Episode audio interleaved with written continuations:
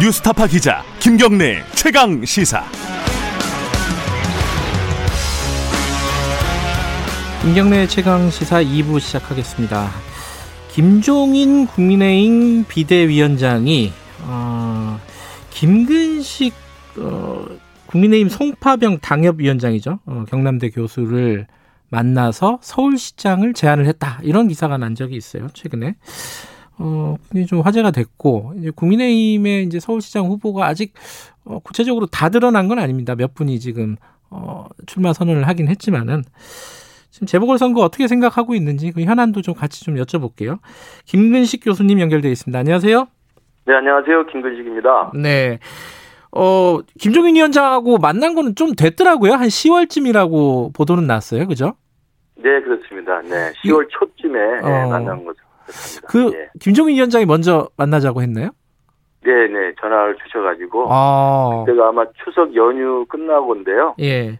되게 이제 추석 연휴라는 게 추석 밥상에 민심들이 올라간다고 그러지 않습니까? 그렇죠. 그래서 음. 아마 내년에 서울시장, 부산시장 보궐선거가 관심 있는데 추석 밥상에 우리 국민의힘의 이 시장 후보들이 마땅하게 대처를 밥상에 올라가지 않은 것 같으니까 아마 아하. 그런 고민들을 하신 것 같습니다. 예. 네. 아, 뭐라고 얘기하면서 이렇게 후보 제안을 했습니까? 그 뭐 뭔가를 얘기했을 거 아니에요. 뭐 이런 부분 이런 부분에 대해서 좀 도와달라든가 뭐 어떤 얘기가 있었어요? 예.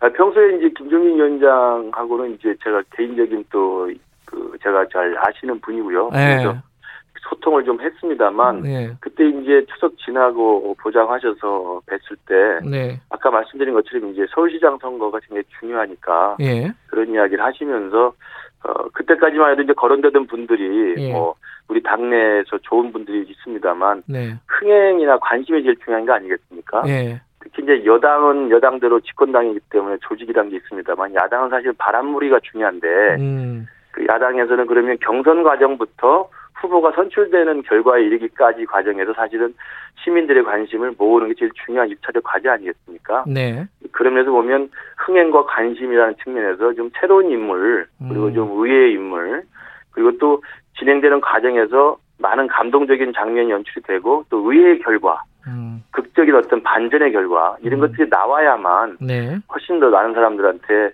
관심을 끄지 않겠느냐라는 기본적인 인식을 갖고 계신 거죠. 예. 왜냐하면 이제 거론되던 인물들이 좋은 분들이지만 그분들 중심으로 해서 뻔한 결과가 나오면 사실은 본선이 또 뻔하게 될 수 있기 때문에 예. 항상 우리가 모든 정치인들이 생각합니다만 경선 과정에서 흥행과 감동과 관심과 극적인 대반전의 결과가 나오면 음. 이것이 훨씬 더 본선에 유리하게 작용하지 않겠느냐 생각을 하신 것 같고요. 예. 두 번째는 이제 중도 확장성에 대한 이야기를 좀 고민을 하신 것 같아요. 예.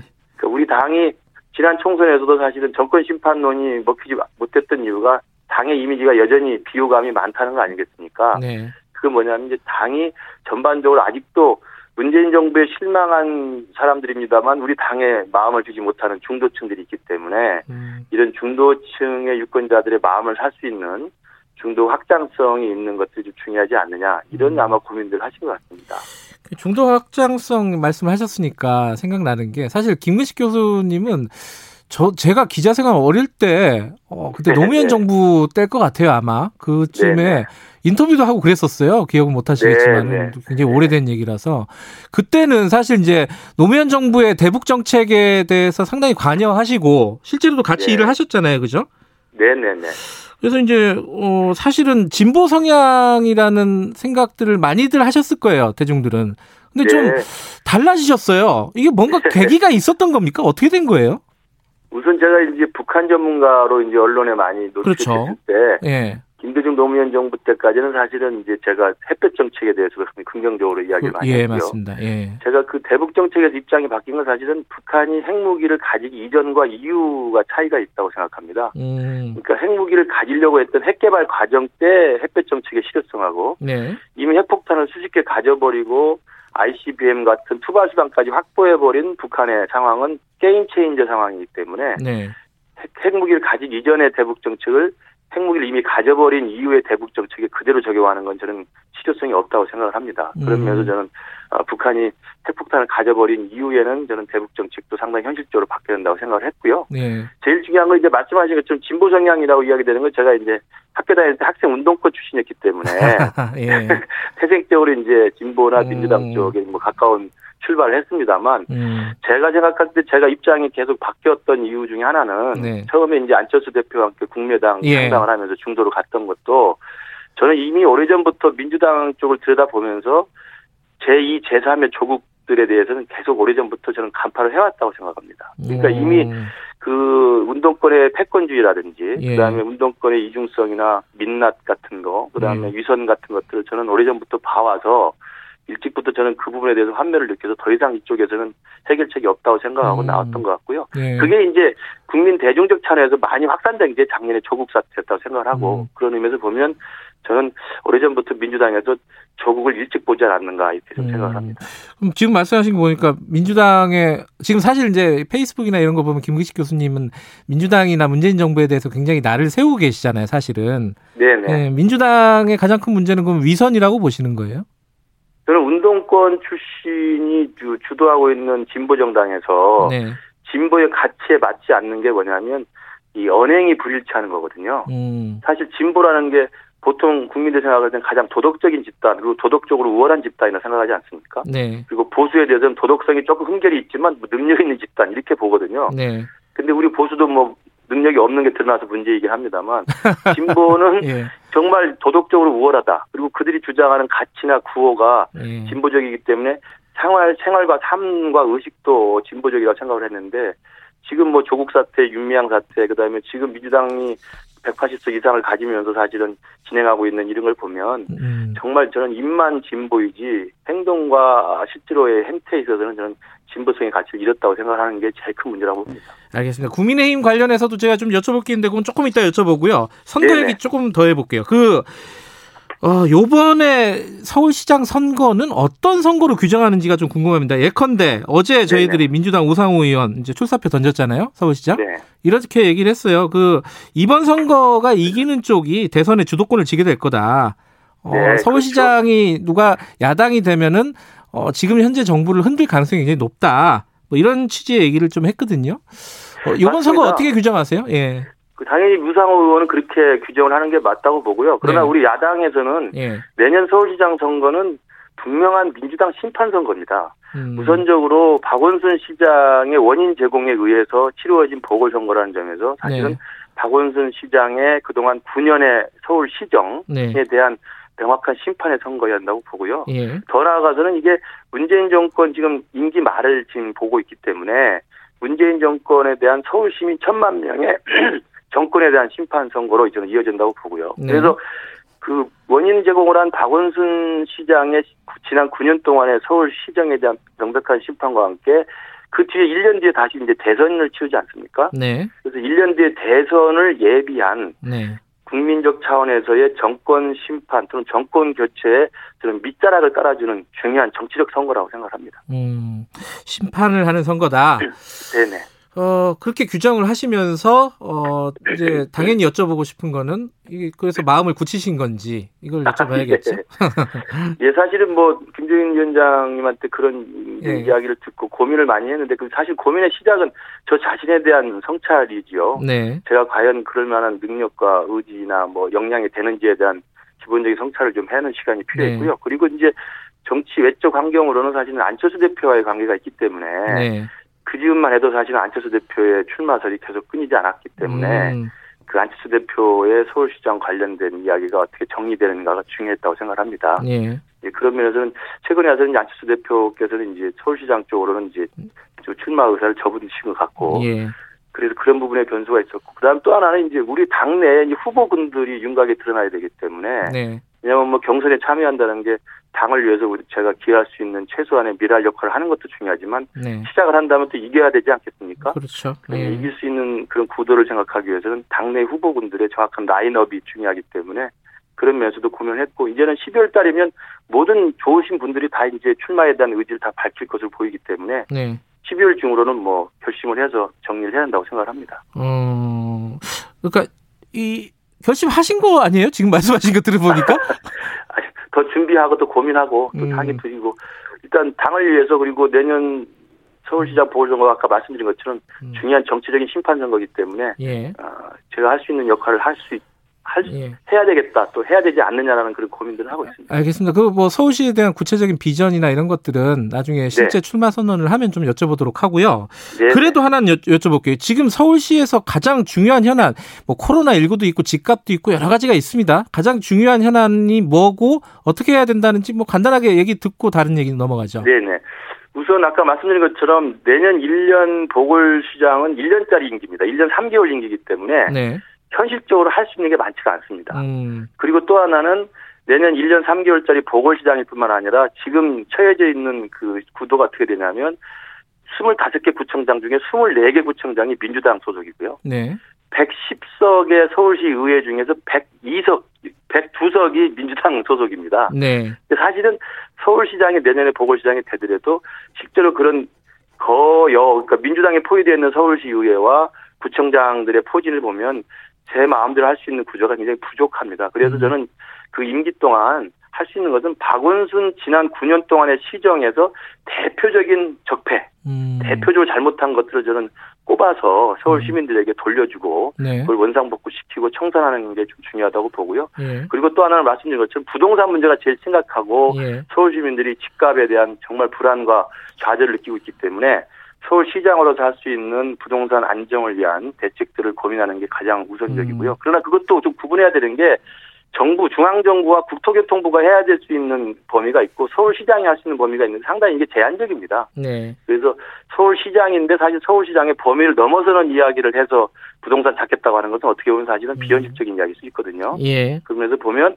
서울시장의 권한과 의무와 역할에 맞춘 부동산 안정을 위한 대책을 세워야 되고 가장 대표적으로는 이제 박원순 지난 9년 동안 했던 대표적인 적폐 중에 하나가 도시 재생 사업이라고 생각합니다. 음. 사대문 안에 도시 재생이라는 명목하에서 사실은 새롭게 주거 환경을 고쳐주고 새로운 주거의 어떤 모델들을 만들어줘야 되는데 이것들을 계속 도시재생이라는 이유만으로 공급량도 줄일 뿐만 아니라 사람들한테 힘든 삶들, 힘든 주거 환경을 고집한 측면이 있거든요. 네. 그러면서 도시재생 사업은 저는 전면 백지화야 된다고 생각하고요. 네. 또 하나는 박원순 시장이 했던 것들이 이제 재건축, 재개발에 대해서 규제를 너무 강화시켰습니다. 음. 그래서 사실은 지금 제일 부동산 문제의 큰 원인 중에 하나가 공급 물량의 부족 아니겠습니까? 네. 그러면 서울시에도 공급 물량을 확대해야 되고 그러려면 재건축 재개발 규제를 대폭 완화하는데 물론 그 과정에서도 투기 세력을 차단하고 예. 불로소득을 환수하고 그다음에 그 불, 불필요한 어떤 그 공급량들을 늘리는 문제에 대해서는 합리적으로 해결해야 되겠죠. 도시 재생 사업을 전면적으로 어, 재검토하고 재건축 재개발에 대한 규제를 완화하겠다. 일단은 뭐 기본적으로는 뭐 그렇게 보면 되겠네요, 그죠? 그렇습니다. 좀더 네. 구체적인 건 뭐 다음에 여쭤보고 그 국민의힘 네. 당내 상황 좀 여쭤볼게요. 지금 김종인 위원장하고 조영 원내대표하고 약간 네. 엇박자입니다. 예를 들어 이제 김종인 위원장은 어, 전직 대통령에 대한 과오를 사과하겠다. 뭐 이런 부분도 있었는데 그게 약간 좀 미뤄진 상황이고 조영 원내대표는 이 와중에 약간 태극기 세력과 연대 이런 모양새를 좀 보이고 있어요. 이거 어떻게 봐야 됩니까? 지금 상황을 국민의힘 상황을? 저는 이제 그 우리 당의 투톱 두 분 아니겠습니까? 예. 그래서 두 분의 지금 뭐 사이가 어떤지 제가 정확히는 모릅니다만 네. 전반적으로 제가 지금 뭐 서울시장 후보로 뭐 이야기되면서 중도 확장성 이야기하는 것도 그렇고 저는 개인적으로 우리 당이 예. 지난 총선에서의 참패를 뼈저리게 절감하고 내년 보궐시장에서 승리를 가지고 그 다음에 정권 교체 승리를 가져오기 위해서는 우리 당의 정책적 기조와 또 스탠스하고 체질이 완전히 바뀌어야 된다고 생각합니다. 네. 그런 맥락에서 보면 김종인 위원장이 비대위원장으로 취임한 이후에 진행하고 있는 전반적인 방향에 대해서 저는 동의를 합니다. 그러니까 음. 지금은 태극기 분들이 가지고 있는 열정과 그 순수함은 인정합니다만 그분들 중심의 야당에 대해서는 항상 패배하는 야당이 될 수밖에 없습니다. 음. 그래서 그 태극기 분들의 순수함과 열정을 존중하되 가장 주도적인 우리 야당 국민의힘의 주도 세력은 중도층의 지지를 받을 수 있는 온건한 야당, 합리적인 음. 야당, 그러면서 제대로 싸울 수 있는 야당 이런 것들을 만들어줘야 된다고 생각하고 그런 면에서는 계속적으로 이 정책의 측면에서도 중도 쪽으로 클릭할 수 있는 내용들을 좀 많이 만들어야 되고요. 네. 그러면은 아까 말씀하신 5.18 무릎 사과라든지 그다음에 전직 대통령이 지금 이명박 전 대통령이나 박근혜 전 대통령이나 명백하게 사법부의 확정 판결에 의해서 지금 잘못을 네. 지금 감수하고 잘못을 지금 받고 계시잖아요. 처벌을 네. 받고 계시기 때문에 그 부분에 대해서 당 대표가 공식 사과하는 것은 음. 좀 당연한 일이라고 생각을 하거든요. 네. 그래서 그런 문제에 대해서 확실하게 과거의 잘못은 우리가 결별하고 네. 국민들 앞에서 잘못을 인정하고 재발 방지를 위해서 우리의 변화된 모습을 보이고 정책적 차원에서도 중도층과 같이 갈 수 있는 이야기를 해야 되고 네. 그럼에도 불구하고 우리의 본래 오래된 직독기라고 할 수 있는 우리의 그 보수층을 지향하는 이분들에 음. 대한 우리의 존중과 또 애정도 있어야 된다고 생각을 합니다. 알겠습니다. 여쭤볼 게 많아서 예, 좀 속도감 있게 여쭤보도록 하겠습니다. 네. 국회 상황 지금 이제 사실 이제 뭐 숫자가 국민의힘이 부족하잖아요. 그래서 네. 어, 이번도 필리버스터도 사실상 강제 종료가 돼버린 거 아니, 아니겠습니까? 지금 국회 상황 어떻게 보세요? 지금 뭐, 뭐 여러 가지 뭐 비판적인 목소리를 어, 페이스북 같은 데서 말씀하시긴 했지만 한 번 더 들어보죠. 저는 지금 아까 제가 말씀드렸지만 민주당의 이 거대 여당의 횡포가 좀 너무 극단적이라고 생각을 해요. 네. 아까 말씀하신 중도라는 것은 사실 여당인 민주당도 중도층을 놓치면 사실은 필패의 길로 가는 겁니다. 네. 지금 대통령 국정 지지도라든지 민주당의 지지도가 급락하는 것도 저는 중도층의 마음을 놓치고 있다고 생각하거든요. 음. 지금 우리 야당도 반성할 게 그거고 그래서 중도층의 마음을 얻는 게 중요한데 중도층의 마음을 얻는 방법은 딱 한 가지입니다. 네. 너무 거만하거나 교만하거나 자기 힘만 믿고 51%만 내가 어, 확보하면 된다. 그리고 음. 자기 말을 듣지 않고 자기 일을 지지하는 사람들을 적으로 만드는 거거든요. 네. 저는 그게 저는 좌우 모든 진보 보수 진영이 저는 경계해야 될그 음. 오만이라고 생각하는데 지금 민주당이 하는 짓이 저는 그렇게 생각합니다. 180석을 줬고 그리고 우리는 거대 여당의 숫자가 있기 때문에 우리가 생각하는 목표와 구호와 정책들은 무조건 옳은 것이기 때문에 많은 사람들이 반대에도 불구하고 밀어붙이겠다는 거거든요. 네. 지금 말씀하신 필리버스터만 하더라도 국회 선진화법에 의해서 이게 국회가 몸싸움하지 않도록 만들어서 야당과 협의가 없으면 야당과 합의가 없으면 국회가 작동이 못하도록 해놨습니다.